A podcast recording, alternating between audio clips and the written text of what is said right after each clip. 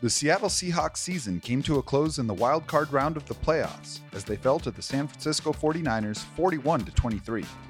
As they exit a campaign that far surpassed most expectations, the Seahawks enter a potentially dynamic offseason with a myriad of paths in front of them. Joining us to work through them is personnel and cap expert Davis Hsu. Let's light them up.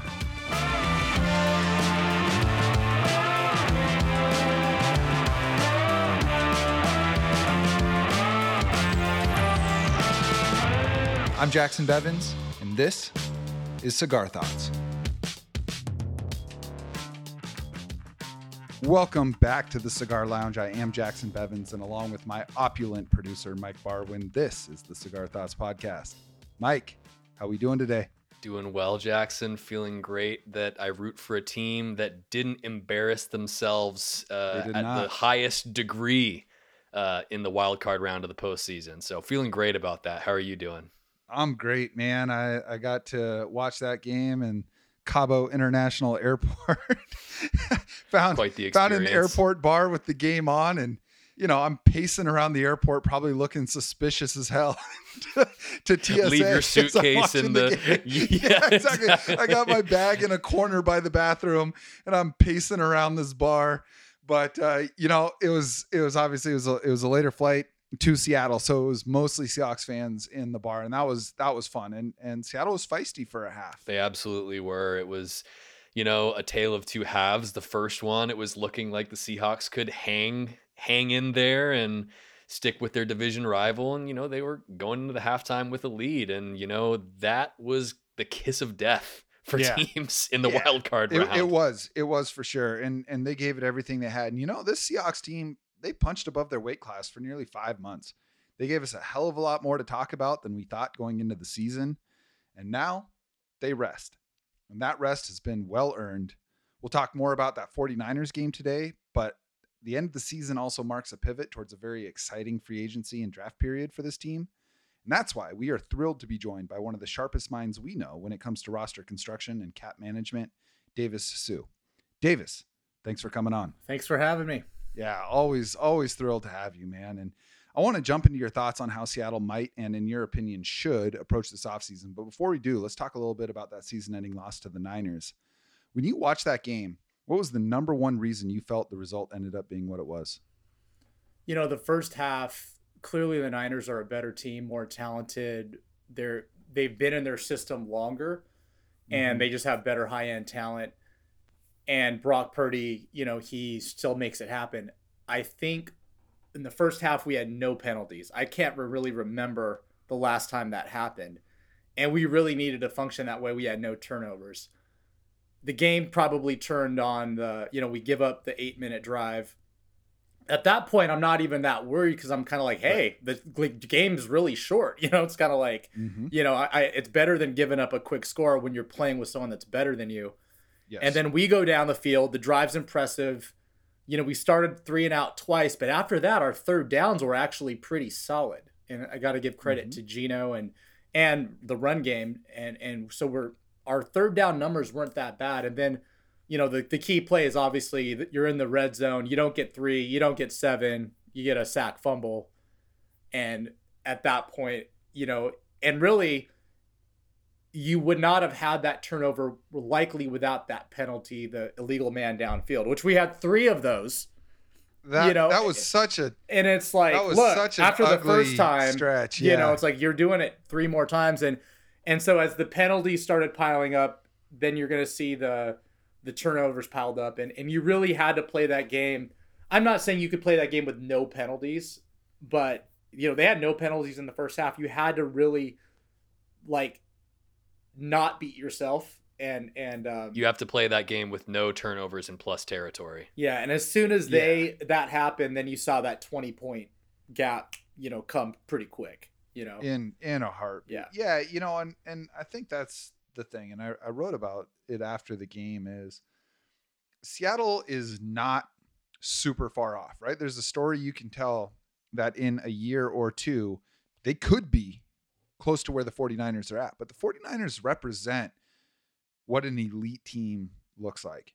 they've got a rocky road ahead in terms of their roster construction, just from a cap situation, draft pick situation. But right now, much like the Rams the last couple of years uh, before this one, they've got such a high concentration of top end talent and they all play so well together. You made an excellent point at the top about how they've been in their system much longer than Seattle has. You know, Seattle has switched how they've played defense. They're, you know, they've had an offensive coordinator in place for only 2 years. They've got a really really young team and you just you just saw the gap, right? And and in a way it's almost nice that they lost to a team like the 49ers instead of like the Giants or the Vikings where you say like, "Oh man, they they could have won that game." What what you saw is very clear.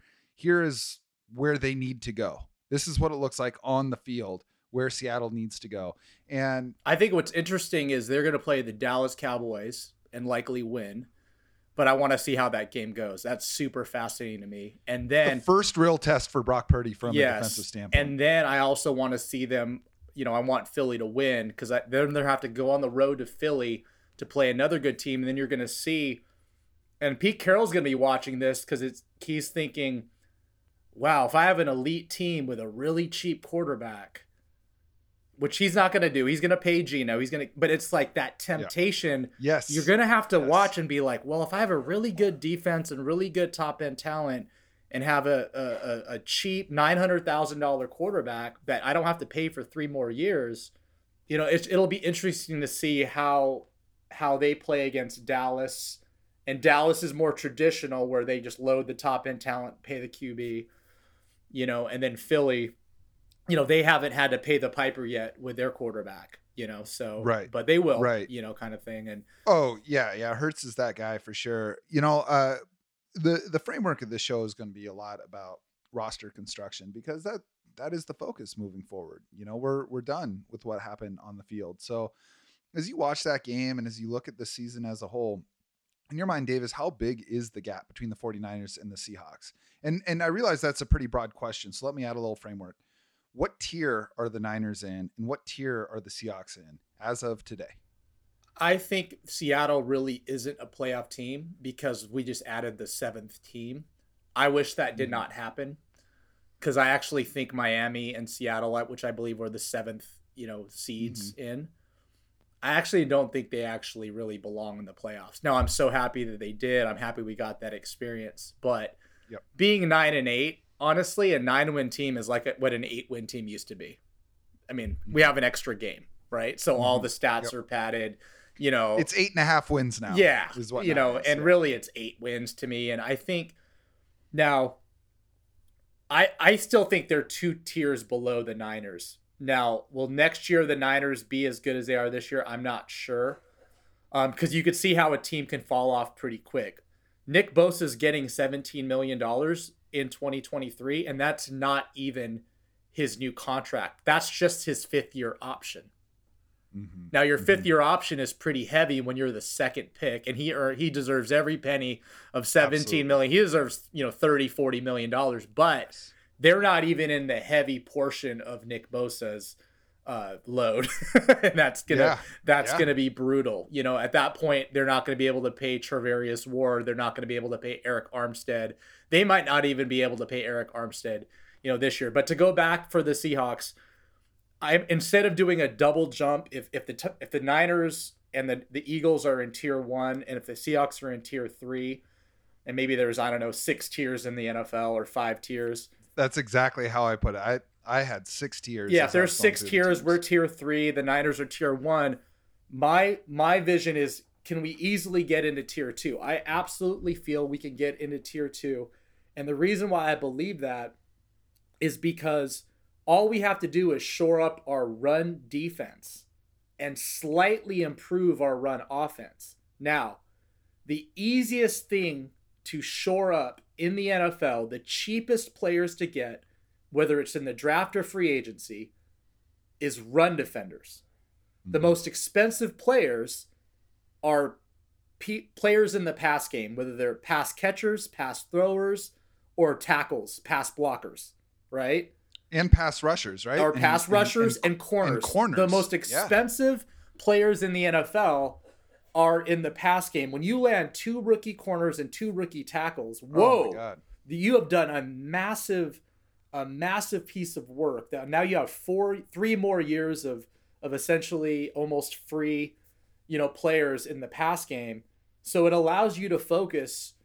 Again, I'm not saying they could be the Niners in one year, but if you improve your run defense, you will likely beat the Tampa Bay Buccaneers, the Las Vegas Raiders. That game pissed me off more than any other game Yes.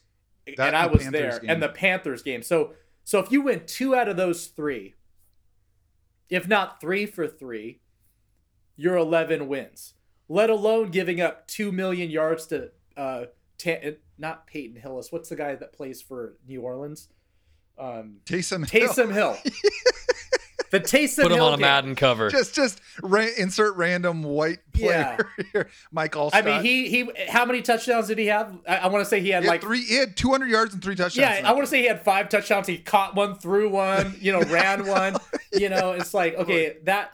And I don't even know if we lose that game later in the season because I I just didn't think we even knew what we were doing back then. You know, then we game. It lose was to the clear that they didn't. and then we lost to the Falcons, which to me it's they kept handing it to Cordarrelle Patterson, Mhm. and we were just like, uh, what, what do we do with it? You know, so it's like, so I'm not even gonna bring up those games, which we lost on run defense. But if like you shore up the run defense, aren't we an 11 win team? I I think so because you know the the temptation as a fan is to say like oh if we had turned some of these close losses into wins we'd be X, but in doing so you never take away the close wins right you're you're not like oh yeah well obviously we could have lost some of those close ones. Seattle didn't have that many close wins. They had a close win over Denver. They had a close win over the Lions. They had a close win over the two close wins over the Rams. So, you know, maybe you replay the season, they lose a couple of those. But I think if you took all their one score games and and just did random distribution, Seattle is netting another win or two, you know, and to your point, that puts you at 10 or 11 wins. And, And that's- I Jackson, mean, what games were we outmatched in the 17 game regular season? I could only think of two games where we were totally outmatched. the Niners games. That's it. So if you That's think it. if you think about it, were we even blown out in any other games? No. No, and you know they they made the Bucks game closer You're than right. it was for You're most right. of that game. Uh, But that was a weird game. We're out on this weird- weird, that was- field. They're playing, yes, you know, Sweet Home Alabama and Country Road Take Me Home, Yeah. which is, you know, they're out two time. You know, they're halfway around. even the if they had won that game, the London or the Munich game is easy to toss, right? It's just it's it's just a weird one. But they won a lot of games by double digits. I I think they won six or seven games by double digits, and that's something that even great teams don't always do. So they've shown like their ceiling is a legitimate 10 11 win team. Like I'm not going to sit here and say Seattle's an 11 win team next year, but it's not a hard story to sell me that they could win go 11 and 6 next season. I think if they shore up their run defense, I think they are 11 win team. I really believe that. And you can shore up a run defense in one year. That is not that is not you you don't need Absolutely. a premium player to do that. You you don't need the the top end players. Um you basically need to get you can even get one dimensional players situationally You need your Al Woodses and your Quinton Jeffersons and those guys. You know, like those guys are are good run stuffing players that cost you four to six million dollars a year. and you need you need if you can try to re- replicate like Dre Greenlaw, uh, Sure. uh, you know Fred Warner. Now can you now Jordyn Brooks? Let's say you get him back second half of next season, and you don't want to use Cody Barton. Then then you really do want a young cheap stud to go along that. But the, here's the thing: you can get a linebacker bottom of the first round, top of the second, bottom of the second round. Fred Mhm. Warner was probably a third. I think he was a third round pick, right? So Mhm. you don't need to, you know, you don't even need to use a first round pick to get a really, really good, you know, linebacker. No, and and to your point, you know, there's to me there's four areas of need for this team, but two that stand out. Uh, I'll I'll, I'll say I'll say three that stand out, and they are interior D line, interior O line, another very cheap, you know, com- comparatively, right? Like there's a market inefficiency there where Yes. you can draft day one starters on day two uh, at the interior offensive line. The premium position that they lack at is edge rusher, right? Yes. And that's been the case for a long time in Seattle. This is this is nothing new. Uh, But they you know, have the they- high pick for that. exactly. That and there's is the rare thing that they've never had or rarely Yes. ever have. And Yes, exactly. You know, they've we we've never seen a Pete Carroll pro team, a John Schneider pro team use a high pick on an edge player and they have the opportunity to do that in pretty much every mock draft and we're going to look at one of them later on in the, the show. highest was Irvin, Yeah, but at- he at- was really more a 12. mid round, yeah, Or guy, 15, yeah. And um, but at this point, at number five, whether you stick and pick, you'll probably get the third best defensive player, or Yes. if you slide, you likely can get a difference making edge rusher. Yep, Yep, absolutely. So we're gonna we're gonna transition in free agency here in, in a second, but one last note on the Niners game. A lot of times when a team's season ends in the playoffs, the way they lost that game tends to dominate the conversation about how they should draft or handle free agency. And a lot of times it kind of skews the perspective. But in what way did Saturday's outcome affect the way you'd approach this offseason compared to how you would have before that game? I don't think it really did. I don't think Yeah, it, it didn't for me anything. either. I, I I felt Their like this, their weaknesses in that game were their weaknesses all year. Yeah, I, I tend to agree. I, I didn't feel I didn't feel that they like Kenneth Walker looked like Kenneth Walker, you know, Yes. like like Geno looked like Geno, you know. Uh, Geno was the one. That that was the one where I was like, if he goes out and and the Niners kick his ass, then then I start to question. But he completed 10 of his first 11 passes. He ended up with as good a numbers as anyone has had against the 49ers in the last three months, outside of that weird Jarrett Stidham game. So like not, nothing about Geno's performance. He had those two turnovers in a row, of course. That hurts. But like the 49ers do that to everybody. Like literally everybody they turn over twice. So, you know, quarterback wasn't the reason that this team didn't go further. I, yeah, I agree. I, I again, I think number one, shore up the rush rush defense, and I think you do it from the front to the back, from the inside to out, and then on the offensive side, kind of the same thing where you go front to back from the offensive line, guard center, and um, you know, and you don't really need that much more on offense. no, Um, I I I agree. Tyler I mean, Lockett and DK, they are who they are. You can't really get rid of them. Um, I think Pete is likely going to stick with Geno. Um, now the question is, how do you structure the contract?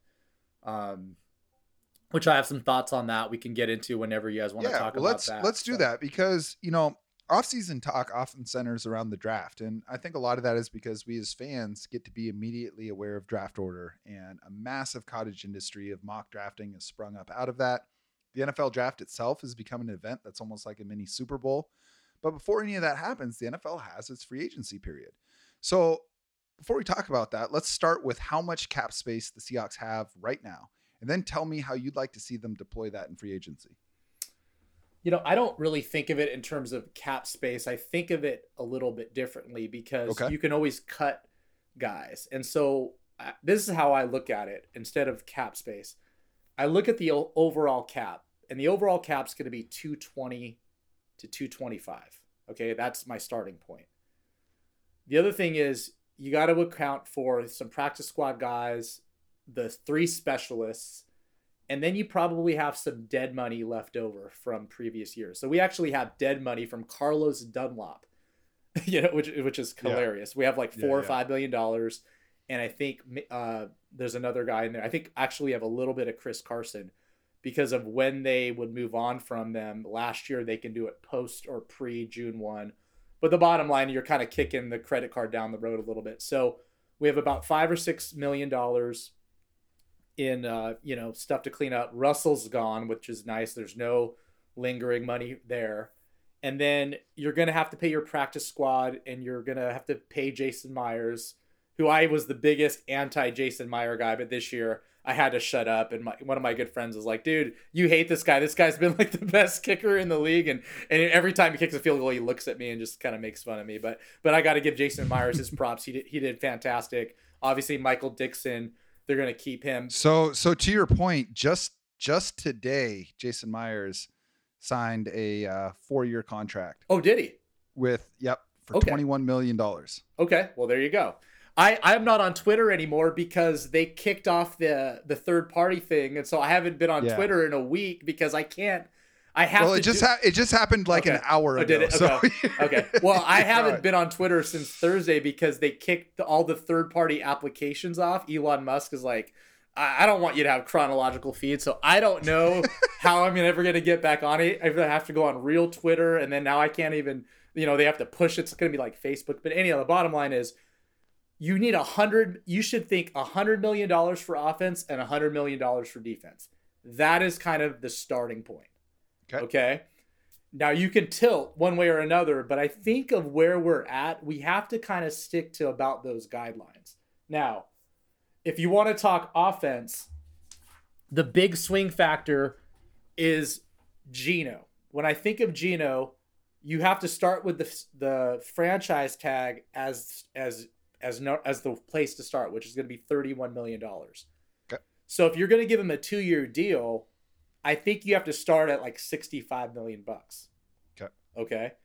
Now, if you want to make it a three year deal deal to spread some of your cap hits and kind of push out some of your problems into the future, that would probably be smart. Let's do a two year deal just for fun. You could figure out a way with signing bonuses to make his cap hit next year 15 million bucks.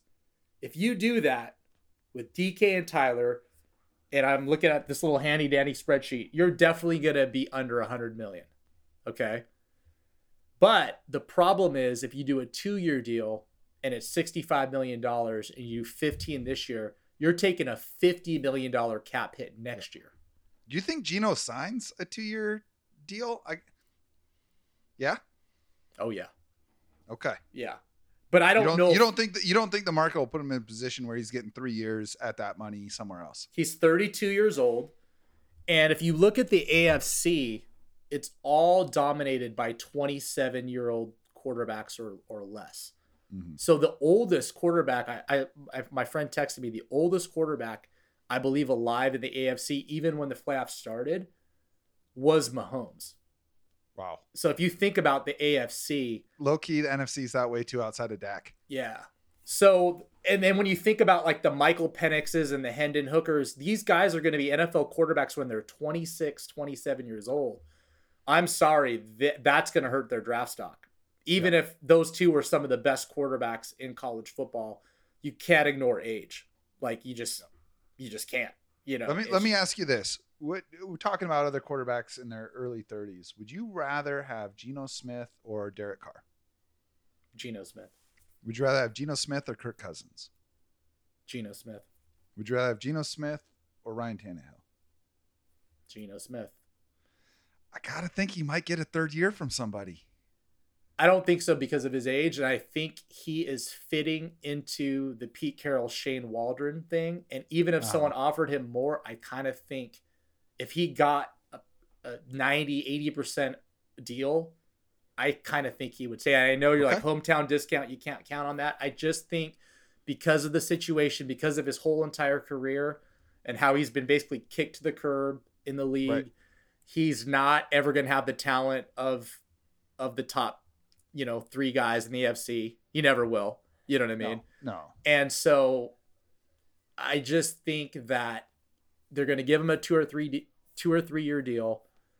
They could get the 2023 number very manageable. If they get that number manageable though, it does not mean you go hog wild. In fact, you'll still have to make sacrifices in 2023 to to manage the 2024 number because all the caps are really linked. you know, you could roll money over and that type of thing. And so there's guys that are free agents. Um, and I'm going to run through a list, and we're going to Yes, focus please. at this point more on the offensive guys. So Jonathan Abrams defense, Poona Ford defense, Rashad Penny.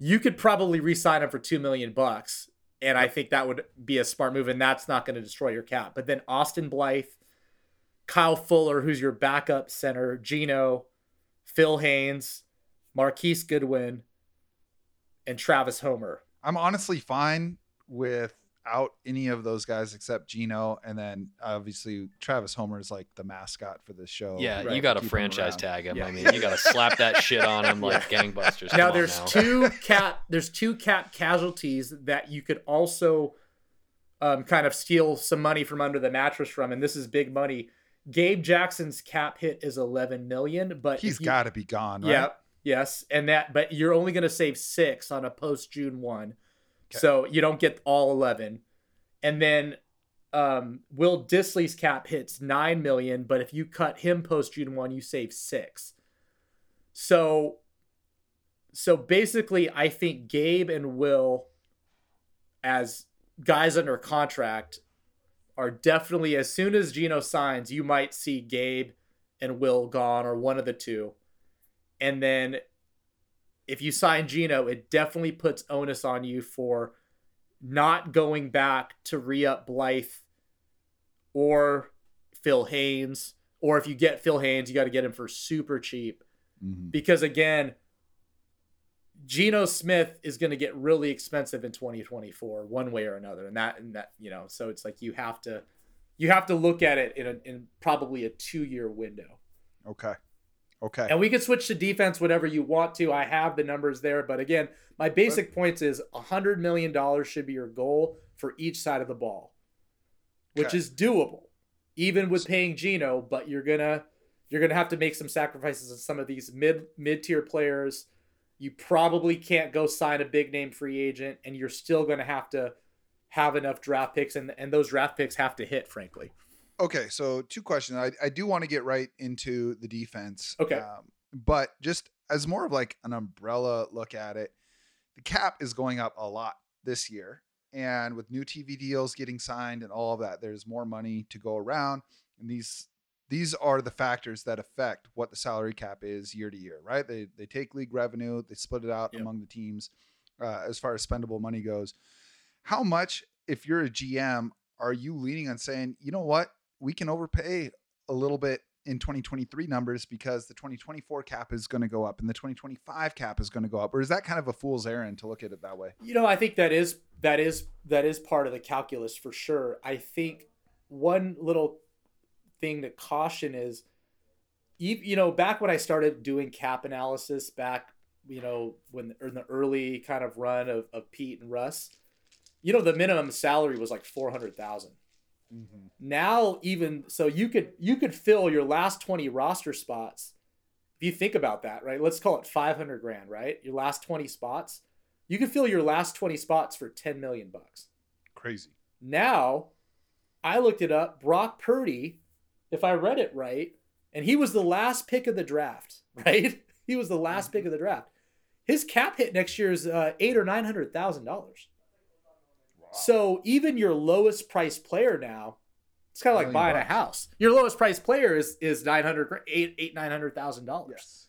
right so um so yes i i do think they they they know the tv money and the contracts and you know they probably have a line in on what 2024 is going to be i i would just say this if if geno if you have a 15 million dollar cap hit and that goes to 50 million in one year that is still a massive Yeah. massive you know imagine your house payment you know like your your interest rate goes up you know by like triple it's like whoa you know it's like Sure. I'm living in the same house and you know that type of thing. So you, yeah, you Yeah, and, that, it. and that house is a year older, right? Yeah, your water yeah. heater's a year older, yeah. your roof is a year older, all of that. yeah. So I, I'm just using this hundred million dollars for both sides of the ball. Yep. You know, which is still way more. I mean, back when I started doing this, I, I want to say the cap was like 120. You know, the Mhm. whole cap. So I would do the Mhm. Seahawks at like 50 million dollars a side. Well, Ru- Russell Wilson was the highest paid quarterback of all time at 18 million dollars a year when he when he signed his first extension. Right, it was him and Roethlisberger making 18 million dollars. It's Like, oh my god! And you know, a quarterback for 18 million is just like a total, like a low end starting quarterback. for Jameis Winston. is, is the deal. Yeah, yeah, right? Yeah. right, exactly, exactly. That's, and that's, crazy. why So- if if you could get a rookie quarterback, or if you have a system and you can get a Brock Purdy in there, um, man, that is uh, that will make a few people think. You know, if if if the 49ers win the Super Bowl with the last pick of the draft as your quarterback, Yep. I'm not saying all NFL teams will go that way, but there could be maybe like 30% of NFL teams thinking, fuck, maybe I should, you know, maybe I should try. Well, I mean, you know, the fact that Seattle paid seven million dollars for their quarterback this year, that allows you to give DK Metcalf a hundred million dollars, right? Like, I mean, it it lets you do some things. It lets you sign Quandre Diggs, you know, it it lets you extend Jamal Adams, all of these things, and so, you know, and and leaves you some room to go shopping. Uh, I do want to get to uh, a shopping list if you have Yep. one, but Yep. before we do, talk to me about where money can be created on defense. Yeah, so on defense right now, I have a little board um, I'm looking at right here that I made, you know, a couple months ago. And right now I have the defense at 106 million. Now, the cheapest part of the defense is cornerback. We only have 6.7 million dollars, you know, to the cornerback position, which is a, a, place of tremendous savings. So I have if we sign Mike Jackson on an RFA, which he I think he's totally worth it, it'd be about 2.7 million. Tariq Woolen's not even making a million dollars next year, which is, you know, a steal. Um, Coby Bryant's He's making playing. Tariq Woolen is giving you twenty million, yeah, dollars dollars of free production. Yeah, yeah. And Coby Bryant is about 1.1 million. Tre Brown's 1.1 million. And even if you draft a guy again, when you draft a guy, you're paying them 900 grand their first year. This is not like the old days, right? So, but eh, all in all, you have 6.7 million dollars toward the corner position. Where it gets out of balance is this safety position. You're 41 million dollars uh, crazy. to the safety position. You have $18 million to Jamal Adams, 18.110, and then Quandre Diggs is 18.1. So Jamal just had to get an extra $10,000 on his contract just to to be paid a little bit more than Quandre Diggs. Now, everyone's question is what is the dead money and what's the cap savings if we got rid of Jamal and or Quandre? The dead money for Jamal Adams is 21 million. So, He's back. yes. Jamal is back. Yes. Now, Quandre is likely back too. Now, if you post June, if you cut him before June 1, you would save 10 million on Quandre. If you pushed it to a post June 1, you would save 14 million dollars. Would Now- you do it? I don't think they do it. And so I'm kind of thinking they're going to stick with both of them. They can't get out of the Jamal contract, really. Quandre is still one of your best players, especially toward the second half of the year. You're going to get Ryan Neal back on an RFA at 2.7. You pay that. And even That's if you no-brainer. yeah, and if you draft a guy, it, you might Kam Chancellor him, where he might be a special teams guy for a year. You might not really, you know, you don't have to get a draftable starter at safety this year. You could draft a guy, you know, have him play special teams for a year, and then have him be a full time starter in twenty. You're talking about like a day three type of guy. No, you could even yeah, or you could even go a little higher, knowing I really need this guy to perform in 2024. But if I'm paying Jamal and I need to shore up my run defense, well, Jamal Adams might not be a good cover guy, but we know that Jamal Oh, Adams is likely going to help your run game, run defense. Oh, right? absolutely. So that's that's one thing that we didn't really have that has been a hallmark of Pete Carroll defenses is a impact player in the run game coming up from safety or coming up from that slot corner position. That he, they're hybrid enough. Obviously, Kam Chancellor being the ultimate example of someone who can do that, uh, but someone who you're not accounting for in a defensive front necessarily, but can be an extra legitimate run stuffer. And Jamal Adams was that for you know the the hate on Jamal went way too far in my opinion. He does struggle in coverage sometimes. But it's not it's not as bad as people want to make it seem and he is excellent. I mean, he is made out of concrete. That boy is a hitter. I would say this: the the the mistake of Jamal Adams, which was a mistake, I don't care, it was a mistake. That is why you could not go get a Roquan Smith Yes. because they because the safety position is so highly paid, and I don't think another NFL team has a structure like this. I'm I'm pretty confident they don't. There's You're not basi- another team that's close when Right. it comes to paying. So, but we have we have probably one of the cheapest cornerback rooms, and we're gonna have a pretty cheap inside linebacker room. That's kind of how we balance it out because you know defensive line's expensive everywhere. I mean, it just it just is right. And so it's like if you have, let's say there's five positions: inside defensive line, uh, edge, inside linebacker, safety, and corner. We have to save money at inside linebacker and corner, which we're doing. Which means if they re up Cody, they're still probably drafting a linebacker, which I think most fans want. And you need a you need another cheap inside linebacker. That just makes all the sense in the world. Pete's gonna likely do that, and you're gonna be able to control him. He could be your Dre Greenlaw or whatever, or your Fred Warner before you paid him. Um, but I kind of think you might still be stuck with Jamal and Quandre for one more year, and that is going to limit you a little bit in your in your cap. When you say stuck, do you do you feel when you say that? Do you mean like stuck as in hey, it's just a bunch of money, or like these are overpays that you just got to lug around for a while? I think there's a chance they're both back, but you have to still draft, and I don't think it's a day three draft pick because I think what you're saying is we're going to have them, but we need to get guys coming in behind them that are cheap. Yeah. And so okay. so what I'm saying is don't be surprised if they draft a safety on the second day. Uh-huh. And really trusting that he's going to be like a Jordyn Brooks and by his second year, you know what I mean? Or I don't know when Jordyn Brooks, you know, started really, you know, like they didn't need him much the first year, but like you could see something like that happen where where yeah, you have Jamal and Quandre for 2023, but you still might have to draft a safety medium high in, in this draft and in the next draft. I guess is what I'm trying to say. Yep. Okay, I got you. I got you. So, uh, so don't be shocked if that happens. The fans yeah. will be outraged, but it's like, it's like, well, they're like, well, we have these guys. Why are we paying? Why are we drafting this guy? It's like, it's, it's you got to look two years out. What you're talking about with safety is how I feel about wide receiver because Seattle has two excellent wide receivers, but they are very fragile there. We saw what happened to that pass game without Tyler Lockett. And I mean, I love Marquise Goodwin as a short term third wide receiver, but he's not beating a number one corner, right? Like you still need guys to get open. Seattle is two receivers are very good at getting open, but Tyler Lockett is 31. DK Metcalf has been extremely healthy they that has been a home that has been a grand slam pick. You know, you you redo that draft, DK Metcalf is going top 10. And that's great, but you're an injury away.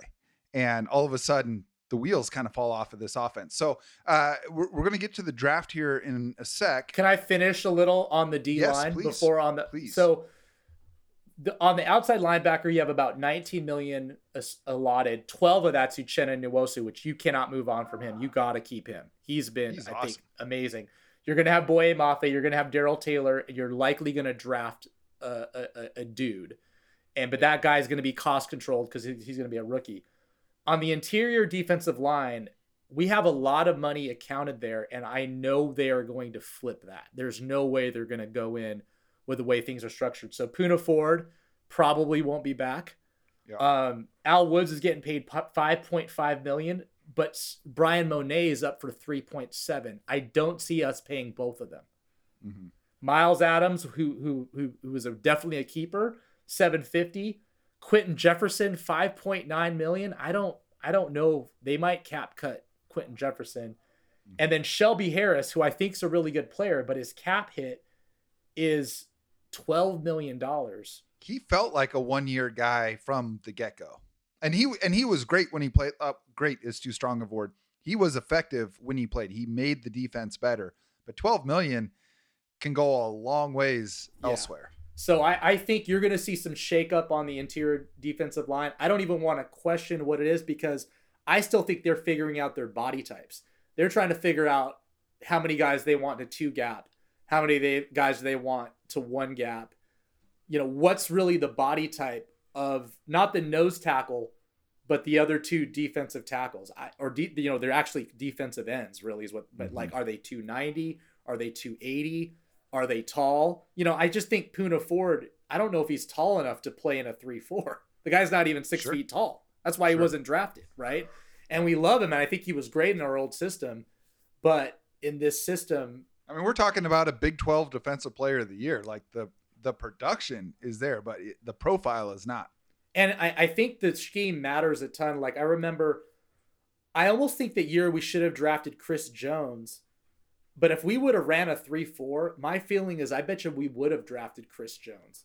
But because we ran a 4 3, you know, I just, you know, and so I guess I say that say if you're running a 3 4 versus a 4 3 and how you run it, it it really determines the type of body types. And I, I don't even feel comfortable knowing what we're really looking for yet. We need more time, I think, in the system to find out. The other thing is the idea I had was do we switch back to a 4 3? I don't think we will, but I just I just threw it out there. It's like if our run defense was looking so abysmal, would Pete go back to what he's used to? I, I you know, and just be a four three one gap team with the he's been for eleven years. Sure, sure. So with all of that in mind, eh, and I don't know how much time you spent looking at the available free agents at these positions of need for Seattle, but do you have a wish list pre-draft? Guys that are not on this team currently. I don't have a wish list, um, but it'll just be interesting to see if they go after an older player or if they go after 26, 27 year old player. You're going to pay more for that. You could backfill with 30 plus year old players and get them for a lot cheaper. And they're at that point, they're going to be more one dimensional players. And so I don't really know how, how Seattle's doing the rotation, third down, first and second down, you know, and the body types. So I felt really comfortable with the old system of understanding the body types they needed when they would rotate guys out, you know, what their edge rusher would look like, what's the actual size of the different players would be. Now, um, I don't, I'm not really sure what we're really going for. So I don't actually have any sort of wish list, but I'm very confident there will be turnover and change. I, I think the number one position to figure out, though, is what we would call a defensive end which would not be Al Woods or Bryan Mone. Right. It would be the guy right on both sides of him. And do we go after a guy who's 300 pounds? Do we go after a guy who's 280 pounds? Do we want a guy who's 6'4? You know, do we really want him to two gap? You know, do we want him to be running versus pass? I think that is actually really, really critical thing. And I don't know which way they're going to go. Yeah, well, you bring up a great point, and it's something that gets lost in the fan discussion a lot because we look at talent and production. We say, oh, you go get this guy and you plug in 10 sacks or you plug in however many tackles for loss or whatever. But unless you're Aaron Donald, JJ Watt, one of the Bosa's or the Watt, you know, uh, TJ Watt, some of these guys, Myles Garrett, those guys can do it all, right? They're good against the run, they're good against the pass, but that's not most players. You know, it's, it's the same thing in the NBA. You get a handful of guys who can do it all, but most guys play a role. They're defensive players, they're spot up shooters. You know, they fill these roles and and in the NFL, the scheme that you run is so crucial because we've just seen so we've seen it with Seattle and and it's been really the big misses in terms of square peg round hole have been guys they've traded for. You know, Percy Harvins, the Jimmy Grahams, the Jamal Adams, these are great players. I'm not saying they are not great players. They weren't fits for how Seattle wanted to use them. Or, you know, eh, certainly with Jimmy Graham, Percy Harvin's a little tough. He was he was hurt a lot and and you know some some other things. The, the other reason I'm, I'm, not as confident of what's going to happen on the defensive board is Clint Hurtt is a brand new defensive coordinator. This is his first year. Yeah. So if Dan Quinn or Gus Bradley ended up becoming our defensive coordinator, I think we would have a lot of thoughts. We could go back to how they've been running defenses, you know, at Dallas and these other teams, and we could be like, okay, I think we're moving in this direction. Clint Hurtt's never been a defensive coordinator before. And we moved to a 3 4. So there's a it's like, whoa, yeah. you know? Yeah. And so um, there's going to be changes there. I don't really know what they're going to be. Um, can we get guys that can that can basically improve the pass rush and stop the run? I don't know. But are we going to improve to stop the run? I have no doubt in my mind we're going to do that. And if yeah. Pete Pete Carroll is not going to sit well with being one of the worst run defenses in the league. I just I just don't buy that. Nope. I think I think run defense and Geno are at the top of his top of his priority list. Okay. Now to the really exciting stuff. Let's talk NFL draft. And as far as that goes, the Seahawks picks are finally locked in. Their first four picks are number five, number 20, number 37, number 52. A lineup of draft choices that cements Russell Wilson's legacy in Seattle. Thank you, Russ. Obviously, there are a lot of directions in which the draft can go. So many, it would take us hours to cover. And even then, we're not touching all the permutations. So, to give us some focus for the sake of this conversation, we're going to lean on the latest mock draft from the excellent Dane Brugler. Now, I'm not usually much for most mock drafts, but there are a few that I always pay attention to, and Dane's are certainly among them. Uh, Mike, do you have that handy? And if so, can you tell the folks what he's got the Seahawks doing in the first two rounds? You know I do, and you know I can. So the Seahawks are at number five. And so in this scenario, he has Will Anderson going third and Jalen Carter going four, which means that Seattle's on the clock at five and CJ Stroud is still alive. So the Carolina Panthers trade up from number nine. In this scenario, they would give up the ninth overall pick, the 93rd overall pick in the third round this year, and their 2024 first round pick. And then the Seahawks at nine would take Tyree Wilson, edge out of Texas Tech, who is a fucking brute. And then Love at 20, at the Seahawks native pick, you got Jordan Addison, wide receiver out of USC. And since this is a two round mock draft from Dane, at 37, the second pick so generously provided by the Broncos, you've got Gervon Dexter Sr., defensive tackle out of Florida. I think he is the uh, fourth DT uh, off the board in this mock draft, third or fourth. And then at 52, you have Emmanuel Forbes, a corner out of Mississippi State. Okay. Okay. Davis, what would your immediate reaction be if this is how it went down for Seattle? And if you don't have strong opinions about the specific players, how do you feel about the positional deployment? Well, I would do that. I, I'd love that if we if we could get Tyree Wilson at nine, and we got another first round pick next year, and we got uh, a th- another third round pick. Um, I would at this point, I would definitely, I'd be thrilled to have that. I think Tyree Wilson might be our pick at number five. In Dane's previous mock draft, he had Seattle staying at five and taking Tyree Wilson. So you Yeah. had a first and a third and still get your guy. And and don't get me wrong, if Seattle sticks, if if Wilson has the combine that I think he's going to have, and Seattle sticks and picks him at five, I'm fine with it. He has moved into my top five. Here's what I what's really interesting about Tyree Wilson is not every player has the frame to be play multiple positions. And I'm not saying I know which is his ideal position, but I know from what I can tell from his frame, because I think he's six five, maybe six six. Six six two seventy five is what they've got him listed Yeah. at.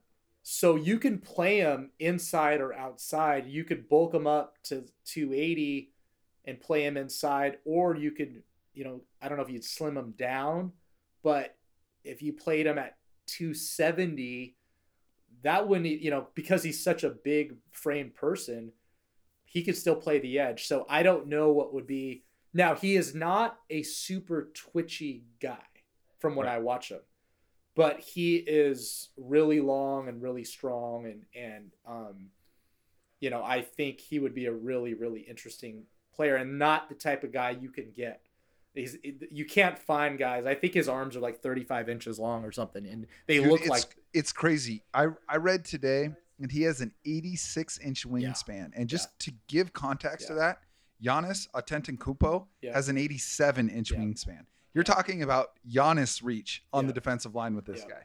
yeah so again would he play more like a like a small calais campbell or would you play him on the outside i don't know but i kind of think you have a couple good options there so i'd be happy with him at this point at number five um but you know getting him at nine and getting a couple extra picks uh and you know the wide receiver for me jordan addison at 20 i i'm not opposed to that especially but you have to really see how free agency goes i have to see kind of how the roster shapes up you know in free agency The free agent wide receiver. no no no not for not for wide receiver but i'm talking about the rest of our roster Got it. Yeah, yeah. and yeah. so for me it's like you know what did we do at center? What did we do at guard? What did we do you know on defense kind of setting ourselves up for the draft?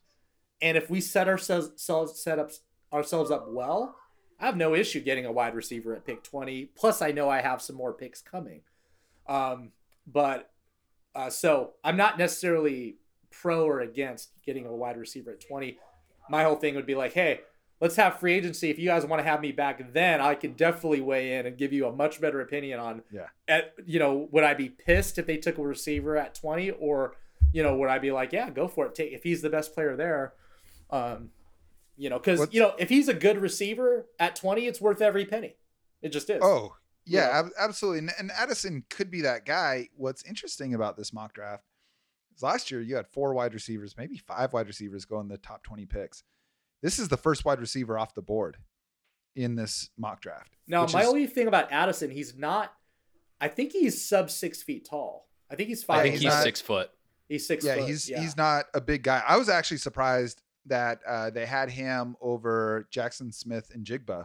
I thought JSN would be the first. And and look, no one's going to be shocked if the guy who had 300 yards receiving in the Rose Bowl ends up going with the top 10 pick. He didn't play much this past year, but uh, I, would be thrilled with a wide receiver at 20 because the only two guys that I would even consider out of the free agent class that I think is like takes wide receiver off the board in the first two rounds is Jakobi Meyers and maybe Parris Campbell. Other than that, it's it's a really really weak class. So I mean, I I think either JSN or Addison is a better option, especially accounting for rookie contract and age than uh, anybody that's available in free agency. I think for Geno, I think he could work with all different types of receivers. I really believe that. Like, Mhm. I don't. I feel like he could work with a big guy, a little guy, um, guys that get open in different ways. I, I I don't know, you know, if if he needs a certain type of receiver, you know. Sure. Um, Geno's not gonna be, you know, this crazy deep ball thrower, you know. So maybe, you know, maybe he would never get the full maximization of of like like a Tyreek Hill. But on a forty yard bomb, he's dropping big time post routes on Tyler Lockett. You know, Mhm. he threw a Mhm. 50 yard go ball to DK Metcalf in that game, you know, kind of thing. So he's not the 60 yard, you know, Mahomes, Russ in his prime, you know, type QB, but you know, 45 yard strikes. I mean that You, know, want to know what I learned today? Geno Smith threw more deep touchdown passes than any quarterback in the NFL this year. and what is deep 20 yards? I think they had. I think for this it was 25 Yeah. plus yards. He had 13 of them, which is more than everybody. Yep. Which is crazy. And then he added another one in in the playoffs. You know, and so it's like, yeah, Geno's got that. And and you're right. He's not Josh Allen No. throwing it 70 yards. you know, one of no. my one of my favorite little draft idioms is throwing a strawberry through a battleship. He's not that guy, but he can lead his receivers really well. Yes. and you know that ball can go 30 yards in the air and lead to a 50 or 60 yard touchdown. We saw that this year. I, I think you're right. I don't think Geno is the type of quarterback which most quarterbacks in the nfl are where the guy needs to be open. Geno can throw guys open and and he's got two receivers that you trust in tight coverage too uh, dk metcalf has made massive strides in terms of his ability to make contested catches tyler lockett is an incredible body control guy, uh, up there with the best in the NFL at that. So, you know, Geno and those guys have been mostly healthy this year. Geno has has had that benefit, but Geno Smith completed 70% of his passes, which is something that's been done like three times ever. And when it's been done in the past, even the really high 60% completion marks over the course of the whole season, you're seeing a low average depth of target. Geno Smith's A dot was like top half in the NFL. So to get that combination of throwing downfield and have elite, I'm talking elite accuracy is really, really rare. I guess what I, I would say for Geno, I feel like he could kind of throw to anybody. Like he Yep. He had games where he was hitting Marquise Goodwin and they were making amazing plays, right? And we're not saying Marquise Goodwin is is this crazy difference maker, but I'd be happy to have Marquise Goodwin back Mhm. uh, for a million bucks. eh, You know, especially Certain- before the, how the draft goes. I thought he was a contributor. He started hitting uh, Cade Johnson in the last two weeks. Yeah. You know, Yeah. on some plays, he hit Dareke Young. You know, and then um, you know, if if that uh, who's our that receiver that's never healthy, uh, Dee Eskridge, you know, Yeah. I when he's healthy, I I I trust Geno to hit him because he hit all three tight ends, you know, and um, you know, I don't know if we were amazing throwing to running backs this year. I kind of don't think we were, but like we were, he would spread the ball around, and so it's like what that tells me is I kind of think Geno can throw to all different types of receivers, different body types. You know, guys that get open early in the route or guys that go get open late. You know, big guys, small guys. you know, well, as someone guys. who writes game recaps every week, I can tell you, Seattle had a ton of different leading receivers Yep. this year. You had Colby Parkinson lead the team in Yep. yards one week. You had Noah Fant do it twice.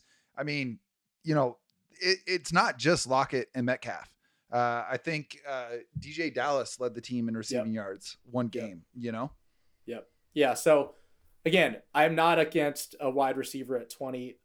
I could be if I didn't like how the rest of the puzzle pieces, you know, it, here's how I would be against a wide receiver. If I could tell there was two glaring needs and I knew the draft was not deep in that position. Mhm. And at that point I would be like, no, you got to take care of that at 20. So that would Yeah. be that would be my caveat. I sure. my Is flaw there- in life is I am always thinking about shoring up my weaknesses versus sometimes building my strengths. And I think sometimes Mhm. that's been a flaw.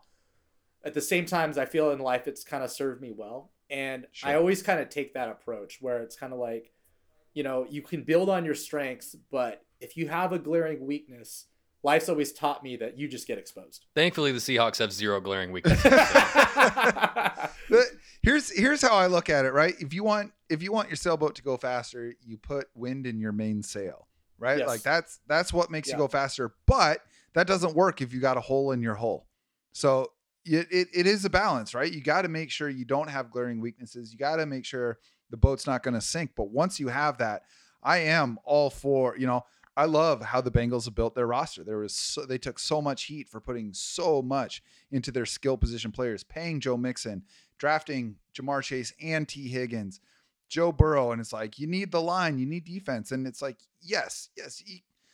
The Eagles, Bills, and Niners have complete rosters, but after that, nobody does, and so you pick what is going to make our team the best, and and I'm I'm into leaning into that. So Seattle does have a couple of holes in the hole, but if they can get that short up through free agency or early in the draft, I I'm just at some point Tyler Lockett's not going to be Tyler Lockett anymore, and there has to be a guy ready to step in. And I I, I can't think of a better combination of skills, maybe outside of Cincinnati, in terms of DK Metcalf and Tyler Lockett for a young receiver to learn under and be ready to step in whenever Tyler Lockett uh, moves on or if one of those guys goes down uh, with injury. And and you know with Jordan Addison, you know with with Smith-Njigba, you've got this potentially elite slot receiver. Seattle moves their receivers all over the place. Having someone like to take another Ohio State wide receiver, uh, like a Chris Olave. Chris Olave, one year was almost exclusively out of the slot, and he killed it. And the next year, they moved him outside, and he killed it. Right, and so you saw New Orleans move him all around, and it was amazing for what was a moribund offense outside of outside of him, honestly. So you know, Addison is more to that. I think, I think Jaxon Smith-Njigba, and I, I do think it's a. You got Quentin Johnston in there too, who's a little bit more of like a DK, Yep. super toolsy, Yep. freaky guy. Yep. Uh, I don't know that you go with another raw guy like that right now. Maybe you do. Who knows? Uh, because the upside's so big. But if you know, there's two wide receivers. I guess there were three wide receiver. Were there three in this mock draft, Mike, or just the two? Did Quentin Johnston go in the first round in this mock? he did. He's gonna go in the first round. That guy's gonna go in the first twenty round. fifth to the Giants. because he's Okay, the, he's a bigger profile guy. That guy's likely a first round pick. Yeah, he's he's the prototype, right? He's he's the six three four Yeah. four Mhm. guy. Uh, You're always gonna have that in demand. That'll always Of be in course. style. Of you know? course, Yeah. of course. So whereas J- JSN, I think his ceiling, like the the one percent outcome for JSN is higher than the one percent outcome for Jordan Addison. But I think that the floor for a guy like Addison, what he can do for your team, you know, there there's a safety with him that I don't think you get with those other two guys. So I, in- I- in I would say it this way, like like for Russ Russell Wilson, kind of back. You had one big receiver and two small receivers. That was kind of Mm-hmm. the way to do it. I kind of lean that way even now with Geno. Now you could go the two big receiver, one small receiver route, right? Which maybe I don't know if like the Chargers do that or there's other teams that do that. But I kind of may, I'm kind of leaning more to what you said, where I almost would go with one big guy. We know who that guy is, Mm-hmm. and then the two smaller guys. Um, I think I feel good about that. Yeah. Well, we're seeing the NFL trend that way. You know, it it it used to be about getting the Dez Bryants and having these big contested catch guys, and and the receiving game was more about size. And now it's how quickly can you get open. And you'll get some bigger receivers who are exceptional route runners like a Stefon Diggs or a Keenan Allen. And those guys will play forever. Davante Adams because they can get open. But typically your big guys, you're, you're counting on the contested catches. They're, they're your George Pickens types. They're your Mike Williams types. Uh, DK Metcalf, although he's evolving, You know, one reason why I don't care about the slot anymore is because there's so much condensed formations. true. So it's like slot, not slot. It, it, it I don't even. There's yeah, I don't even think it matters. Well, in? Seattle, for the first time ever, really moved their receivers around a lot. I mean, DK lined up in the slot a lot. Tyler Lockett, obviously, all over the place. But they were even sliding Marquise Goodwin inside. They would split their tight ends out, like, and and I appreciate that. You know, it it was a much more dynamic, just from a pre-snap standpoint. I felt like Seattle's plays for years. I could just look at personnel and I could look at honestly body language and I bet you I could tell you with 80, 90% accuracy whether it was going to be run or pass. And if I can do that, defensive coordinators are going to be way more on top of it than that. This year I couldn't. I was I was like 60 40 maybe predicting pass run and most of that was just situational. So I I do think Seattle has done themselves a great service with Shane Waldron in that sense. I agree. I got to give Shane Waldron credit. I feel like um, there were some shaky weeks when we kid had no run game. I don't think that was Shane's fault. I just think we were just too banged up. You know, we definitely need some level of run game. I love it when in a game where we we, we go in those modes where we're like, hey, we're just gonna pass the ball and we just do, and we're we're more than capable. And then I also like it when we switch it and we do all the bootlegs. You know, we we we, we you know we we do the little slide routes and hitting the guy in the flat. I like how they mix it up. And they're a lot of times when they do that, they're condensed. Um, and you know, they have some easy they, they get some easy plays that way. But they don't have to rely on that is what I like Mhm. about the offense. Mm-hmm. So you see them when they line up and they're like, "Hey, we're just gonna throw and throw quick. We can move the ball that way." And I definitely think that just makes me feel good uh, because you can't just rely on bootlegs. You cannot build your whole offense on moving the quarterback in bootlegs. I don't believe that. we're we're talking about a very good offense this year. I think they were sixth or seventh in offensive DVOA when it was all said and done. And they moved the ball against the 49ers, who no one moved the ball against. And like this is a good offense. So, so much better than I thought they would be. And, you know, I mean, look, lines are drawn on running back and how early you should draft them, how much you should pay them, all of that stuff. And that's that's fine. I'm I'm not here to have that argument, but I love Kenneth Walker. I love what he adds to this team. He steals touch. He's a touchdown stealer. He's scoring touchdowns on plays that most running backs are not scoring touchdowns on. And there is so much value in that to having a home run hitter. And and you know, you look at guys to get paid in, in baseball, if you can hit 40 home runs, you can hit 230. You can strike out 185 times because you are just going to account for runs that other people can't. And I don't think Kenneth Walker is a 240 hitter. I think he's a 280 hitter. I think he's I think he can get medium amounts of yards uh, when it's not always there. He finds yards that aren't there. I but love he can Kenneth- hit the home run. I love Kenneth Walker, um, and he's a home run hitter, and he's one of the rare running backs. He could literally jump cut two gaps. It's insane. You know, there's not a lot of running backs that could jump cut two gaps, and he Mhm. could jump cut two gaps right or left. Pretty, pretty hard to find.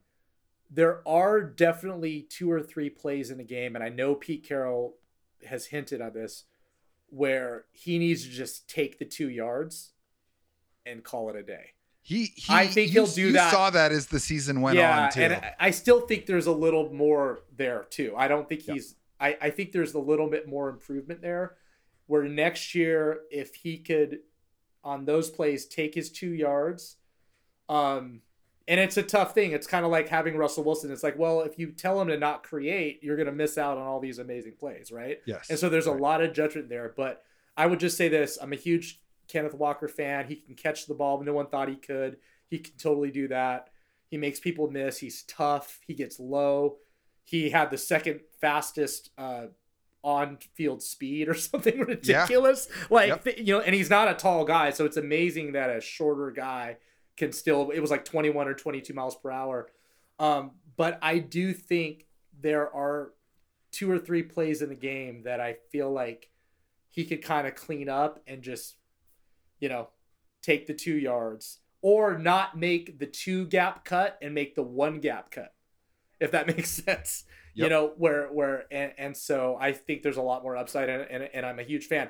That being said, if Rashad Penny can come back as a different style runner, as a bigger guy, more of a straight line runner, it might be a really dangerous change of pace because you're dealing with two totally different backs. Rashad Rashad Penny has been a home run hitter too. I mean, he picked up right where he left off at the end of last season before he got hurt. I mean, if you take that nine game stretch at the end of last year and the beginning of this year, he was the leading rusher in the NFL by like 200 yards.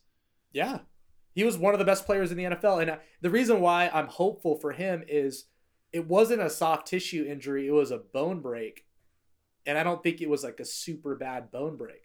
So no, all all indications are that he can be one hundred percent at the beginning of next year. Yeah. So for so if we can sign him for two or three million bucks, and I really wouldn't overload the guy. I would try to give him like ten carries a game, mm-hmm. and I mm-hmm. just think, you know, I think that's a great combination. He's still not that old, and he doesn't well, have a he doesn't have a lot of wear and tear. And we we just we just need to pivot as fans from the expectation that you have to have a bell cow running back. There just aren't very many anymore. And if you have one, fantastic. But even if you do, you're wary of giving them 350 touches. You know, the the days of the Jamal Andersons and the Priest Holmeses and the LaDainian Tomlinsons and these guys who you could give the ball to 400 times. Now it's like Nick Chubb and Derrick Henry and, and maybe Saquon, you know? Yeah, you're right. I think it's it, when you think of Christian McCaffrey, there's only maybe a handful of teams where that trade makes sense. Yeah. That you know, there's a couple teams, and obviously San Francisco is for sure one of them. But I don't think there's ten teams that may that that really have a use eh, would I would make that trade or could even really utilize.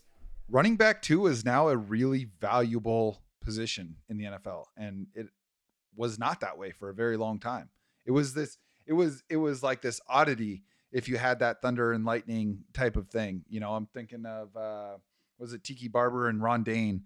You know, that was this crazy thing in New York when they had that. Like, oh my gosh. And now like every team kind of has a short yardage back. I look at the way Detroit operates, the way Green Bay operates, the way Dallas operates. I mean, these are really effective run games, and they've got two running backs with very different styles. Uh, the way Tampa Bay, I mean, Tampa Bay's blocking sucked, but I love. I mean, I love Leonard Fournette. I'm I'm a big Lenny guy, and then but he's he's not hitting home runs anymore. But Rachaad White can, and he tore you know? us up. Rachaad yeah, White he tore yeah, us he up. absolutely yeah. did. He's still a very very good running back, and so it's like you know having Rashad Penny back on a one year deal for less than five million dollars. Yes, let's do it. I agree. I agree. Is there anybody else like specific names that we haven't covered that you would be thrilled to see Seattle take at either five or twenty, or in in between if they were to trade back out of that first pick. I wouldn't be super pissed if they took C.J. Stroud. I know, I know, I, you I know. know. You kind of have to make that decision before the draft, though, right? Like with Geno. or or or are you uh, more on board? I think it was uh, Greg Rosenthal when he had him on. He was kind of saying like sign Geno and draft the guy. I wouldn't be super up in arms if they if they did both. I like Stroud a lot. You know, because what I this is kind of the quarterbacks I like now is you want a guy that can move, like Brock Purdy can move, and, and but like Geno can move. Here's the thing: when there's yards to be taken, three or four plays a game, Geno goes and gets the first down. Those are massive, massive plays. Yes. And what I don't want is he rushed for 300 yards this year. Yeah. What I don't want is I personally don't want a Lamar Jackson or a Justin Fields. I don't want a quarterback where you're building the run in as a big component of the offense. But I definitely want a QB that can move, and that's the that's the difference. So Josh Allen is kind of like, yeah, his running is a really powerful weapon, and they do build in his offense. But if he didn't have that, he would still be really damn good. Yes. You know, Yeah. and so it's it's like I do want a quarterback that can move, but I don't want the offense built. I don't want more than like two or three design runs. I guess I would say in a game Yes. if I had yes, to throw I'm- a number on it. But I want them to be able to extend plays and I want them to be able to rush for key first downs, you know, three or four times a game. Yeah, you're talking about you don't want Daniel Jones, right? Daniel Jones had a good season in Brian Daboll's offense. They tailored it perfect to him. He still can't throw for shit. And I know they don't have wide receivers and all that stuff. He is not a top NFL thrower. I can't imagine he ever will be.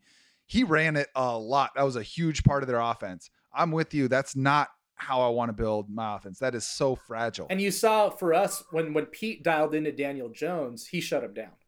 Yep. Now a lot of teams don't. I get it, but it's like, you know, you saw that game when he came to Seattle. I don't think Daniel Jones ran for very much in that game, and and we had just played Kyler Murray. We are like, if we could fucking you know deal with Kyler Murray, we we're gonna deal with you. And it's like we have to make you throw, and it's like I want the quarterback that if you're forced to throw, you know, it's just on your shoulders and you're gonna win. you well, know? the the way CJ Stroud played against Georgia, which is the best defense in college football by a mile, he was dotting those dudes up all game long.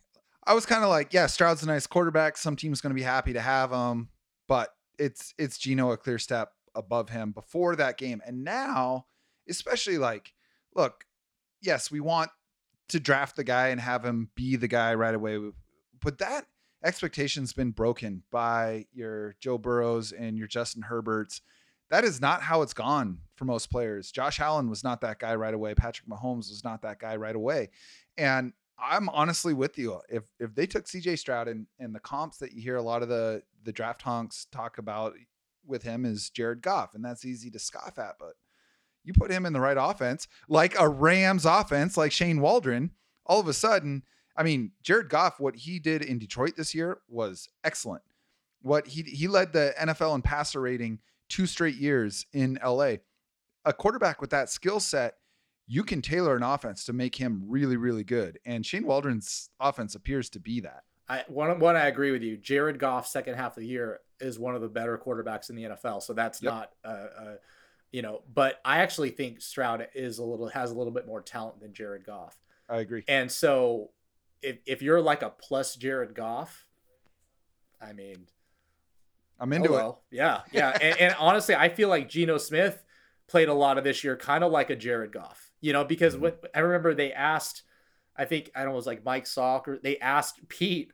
He goes, "Who does Geno remind you of?" And he goes, "Jared Goff." Like he, he, he and, and he's Shane Waldron just had Jared. Goff cooked the Seahawks. Yeah. And so now at that point when he said that, Jared Goff wasn't doing very well with Detroit, but or they weren't winning, I should say. But as you see how the season went on, and you look at Jared Goff's numbers and you watch him play, um, you know, it- for me, like someone asked me, what is Geno Smith like? And I was like, he's kind of in between Joe Burrow, not Joe Burrow, but he's like better than Jared Goff and kind of somewhere in between. And I'm like, that's not a bad No. not a bad place to be. You're- You're talking You know? about slotting someone in between like the third or fourth best quarterback and the 15th best quarterback. You got a top 15 quarterback. Like we think of that and we're like, oh, it's kind of middle of the path. We're talking about 15 dudes on the planet that are top 15 quarterbacks. You get one of those, you build a team around that.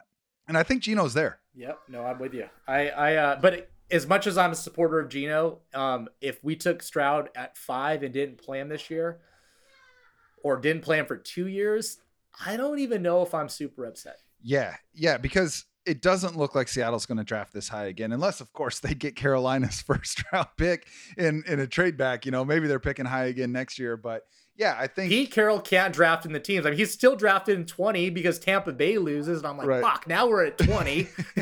you know, we're always in the 20s, right? Yep, You know, and yep. it's like Pete Carroll, motherfucker, 10 out of 13 years you go to the playoffs. You know, you never, you never draft high. You know, it's just kind of like, and know, when and when they have, they've nailed those picks: Okung, Earl Thomas, Charles Cross. they've all been hits when they've picked high, you know, and so it'll be fun to see how they approach that this year. Listen, man, we could do this the rest of the night, but I know it's getting late. I really appreciate all the time you've given us. You are a terrific person to help turn our sights towards a huge off season. I know you mentioned that you haven't been on Twitter recently, but before we get out of here, is there a spot where people can find more of you right now? Well, I still have my Twitter account, and maybe I'll get on the real Twitter and deal with their algorithm. And but Davis Hsu Seattle is my only social media. I don't have any. I don't have a website. I don't have Instagram or I don't Facebook. So um, Davis Hsu Seattle on Twitter is still my only. Uh, I just have to have Elon turn that third party uh, third party API. You know, We'll write him a strongly worded letter. he's not making enough money off those third party apps. I think these days. You know, he has an interest payment coming up, three hundred million bucks. yeah, he does. He does. I mean, when I joined Twitter, shit, decade ago, you were one of the very first people that I followed, and I am a much smarter fan as a result. So, those of you listening, make sure you're giving him a follow as well. As for us, you can find Mike and I on social media. I am on Twitter at, at Jacson Bevens. That's J A C S O N. Remember that no K is okay when spelling my name. Mike is actually taking a break from Twitter, but is normally found at Mike Barwin. The show itself is at Cigar Thoughts. You can also find us on Instagram at Cigar Thoughts NFL and on Facebook at Seahawks Cigar Thoughts. Of course, you can listen to this show and read every article at fieldgulls.com slash cigar thoughts. And if you're listening on Spotify or Apple Podcasts and you like the show, drop us a five-star rating and leave a quick review. Despite being on the air for just over a year, we've already got nearly 200 five-star ratings between the two platforms. That is not something that Mike and I take for granted. So thank you to all of y'all for your continued support of the show. We know you've only got so much time for audiobooks, music, and podcasts. It is an honor to be a part of that for y'all. Please know that by sharing this show on social media and with your friends, you give us the juice to keep making this happen. We'll be back soon, but in the meantime, onwards and upwards, my friends.